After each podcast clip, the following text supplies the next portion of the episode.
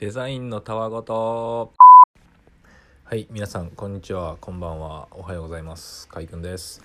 えーデザインのたわごとポッドキャストでは僕が気になった、ま、ニュースだったりとかさまざまなものについてデザインについて喋、えー、る番組です。えっと今はねあの本について喋っておりましてついやってしまう体験の作り方という本があるんですけど、まあ、それについて喋るやつを今ちょうど撮っております。これはそれの第2回目です。前回は直感のデザインについてという風な、えーパートを喋らせていただきました。で今回は、えー驚きのデザインについて喋ろうかなと思います、まあこの本自体が、あのーまあ、ゲームを例にしてどういうふうにこう人があー、まあ、感動したり夢中になるサービス体験を生み出しているのかっていうところを3つのデザイン、えー直感のデザイン驚きのデザイン、えーストーリーのデザインの3つに分けて、えー解説というか、まあ、話している本で、まあ、僕もその3つのデザインに沿ってこの本についてちょっと喋ろうかなと思っております。えっ、とで撮っていこうかなと思うんですけど今日めっちゃ寒いんですよねなんかえっ、とこれ11月の22かな？あ今日ジム休みだわ。マジか。サウナ行こうと思ってた。えっとっていう日なんですけどまあなんかねもうそろそろまあもう11月も終わりますのでまあ当然なんですけどだいぶ寒くなってきましたね。そしてねもうあと1ヶ月ぐらいですよ。皆さん大丈夫ですか？本当に。終わっちゃうよ今年っていうところでねなんか僕的にはちょっと全然やり残してることがめっちゃあって溜まってるのでちょっとやべえなと思いつつちょっと頑張んないとなっていう感じしております。ここ2週間ぐらいが多分山ですね。うん。と思ってちゃんとやれるのかな俺は。あちょっとやっていきます。というところでちょっと喋っていこうかなと思います。はい。で喋っていくんですけどあ、の今日は驚きのデザインのパートについて喋っていくんですが、まあ、驚きのデザインがなぜ必要なのかっていうところをどういうふうに書いてるかっていうと、えっと、ま前回の直感のデザインっていうところがあの、まあ、プレイヤーにあの自然と仮説を立ててあげてでそれに対して行動ができてでその仮説が合っているっていう喜びを、えまあ、そういう短いあの体験を連続してさせることであの夢中にし続けるというそういう仕組みについてお話し、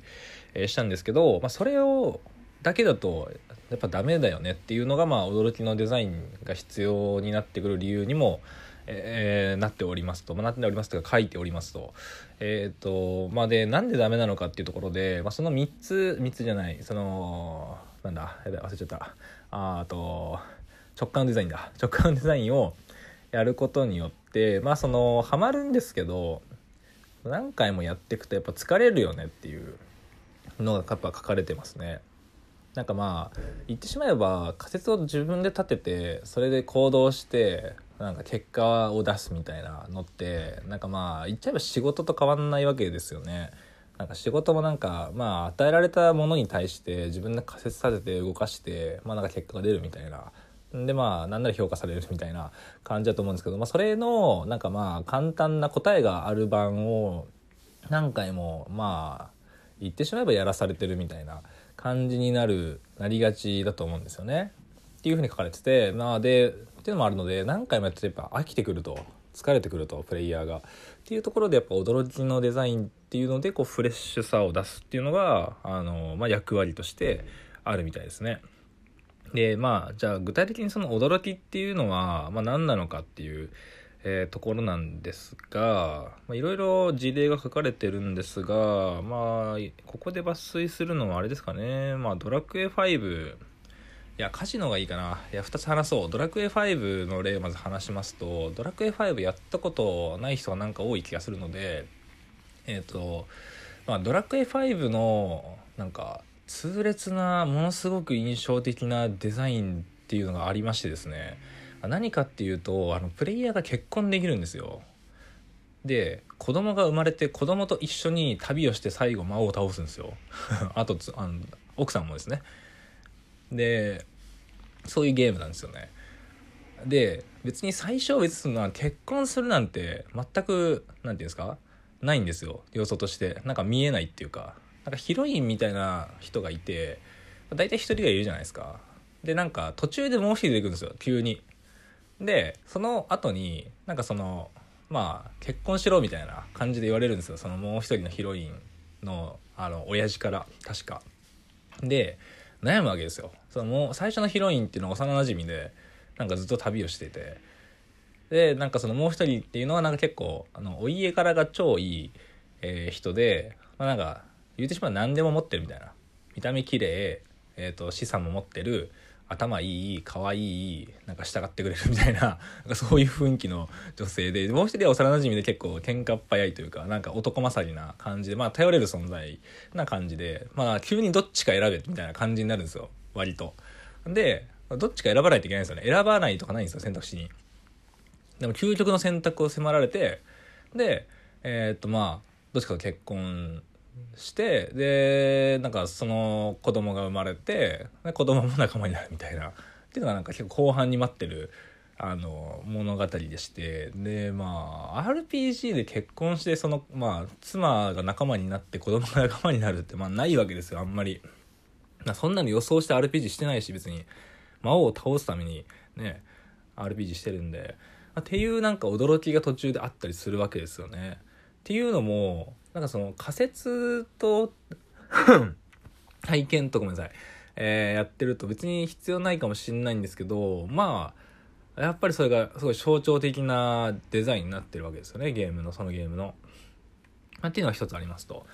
でもう一個カジノっていうのがあって、まあ、これもドラクエの例を出してらっしゃるんですけどドラクエって途中でカジノができたりするんですよね。なんか掛け事ですよつまりスロットしたりとか本当にできるんですよ。まあ、あのパチスロみたいな感じで。パチスロちょっとちげえな。で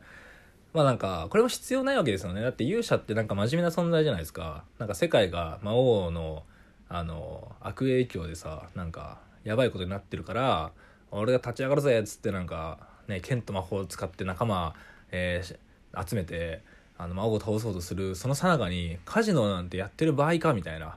なんかシン・ゴジラとか見たことあるんちょっとわかんねえな。エヴァンゲリオンなんでもいいんですけど、なんかこう、使徒とかなんかやばいやつが来てる中でカジノやってる暇なんてまあないわけですよ。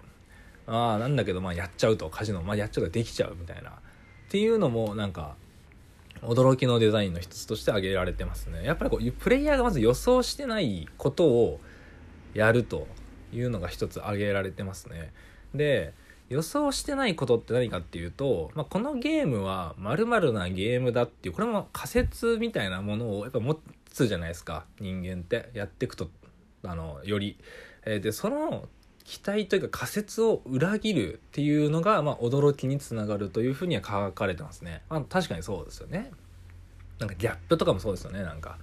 あの人なんかあんななんかまあ A みたいな感じの人でしょって思ってたけどなんか実はえ全然なんか趣味とか聞いたらちゃうやんみたいな、ま、これギャップですよね、みたいなのと多分ほぼほぼ一緒で、ま、っていうのをこうプレイヤーが疲れるタイミングでちゃんと用意してあげるというのが、まあ、ゲーム作る上では重要ですよっていうのが、まあ、驚きのデザインとして書かれております。でその驚きを生み出す要素もまあいろいろありますよっていうふうには書かれてるんですが、まあ、これは気になった方はまあ読めばいいかなと思いますと。まあっていう感じでこうあの直感のデザインだけやっててもユーザー疲れますと。いうところでこう緩急つけて、まあ、ユーザーさんを休憩させる意味でもこう驚きのデザインっていうのが、まあ、あるゲームの方が、まあ、名作品とか見てるとまあありますよっていうような話ですね。で、まあ、ゲームデザイナーはこの辺をちゃんとあの考えて設計をしているということに、えー、なります。はい。で、これをまあ、じゃあ僕のお仕事のようなウェブサービスのデザインとか、まあそういうものに応用しようと思った時に、まあどういうことが考えられるかみたいな僕のまあ、考えみたいなのをここから喋っていくとですね、うん、そうですね、まあ、これに近い体験を最近、そのウェブサービスでやったかっていうところなんですが、まあ、やったとしたら、あまあ、あれですかね、ノートの、あの、いいね機能とかはちょっと近いかなと思いますね。あの、いいね押すと、あまあ、多分僕が記事書くじゃないですか。で、いいねの数が100いいねとかいくと、あの、ノート開いた瞬間に modal であなたの投稿に100いいねつきましたみたいな、とかなんか、編集部にピックアップされたら編集部にピックアップされましたみたいなのがこう、 modal でこう教えてくれるんですね、突然。っていうのは割と驚きだなとは思いますね。これどっちかっていうと多分報酬の、まあデザインっていうかちょっとわかんないですけど、目的で、えー、っと、あの搭載されてる機能だと思うんですよね。やっぱ書き手が重要なので、ノートっていうプラットフォームは書き手がいないと成り立たないし、いい書き手がいることでやっぱ超伸びるみたいなモデルなので、こういう報酬をちゃんと用意してあげてるっていうのがあると思うんですけど、まあ、え、っと、まあ、書き手からすると、まあ、純粋にやっぱ嬉しいし、っていうか、まあ、ウェブサービスで、その、まあ、ブログサービスで、そんなことやってくれるのが、今まであったであろうかと、まあ、多分ないんですよね。ハテナブックマークとかも、あの、まあ、数字としてなんか、300ハテブ行きましたとかあるけど、なんかその、運営側の仕組みとしてちゃんとこう、なんだ、褒めてくれるというか、教えてくれるみたいな仕組みって、まあ、なかったと思うんですよね。これはまあ一種驚きのデザイン、まあ、その要は予想してないことが起こって喜ぶみたいなものは一つ驚きのデザインっぽいことなのではないかと思ったりはしますね。で他のサービスでいくとまあそうだな個人的にあるのはあのなんかパッと見 UI というかそのまあ使ってる時になんかちょっと、まあ、普通のサービスだなみたいな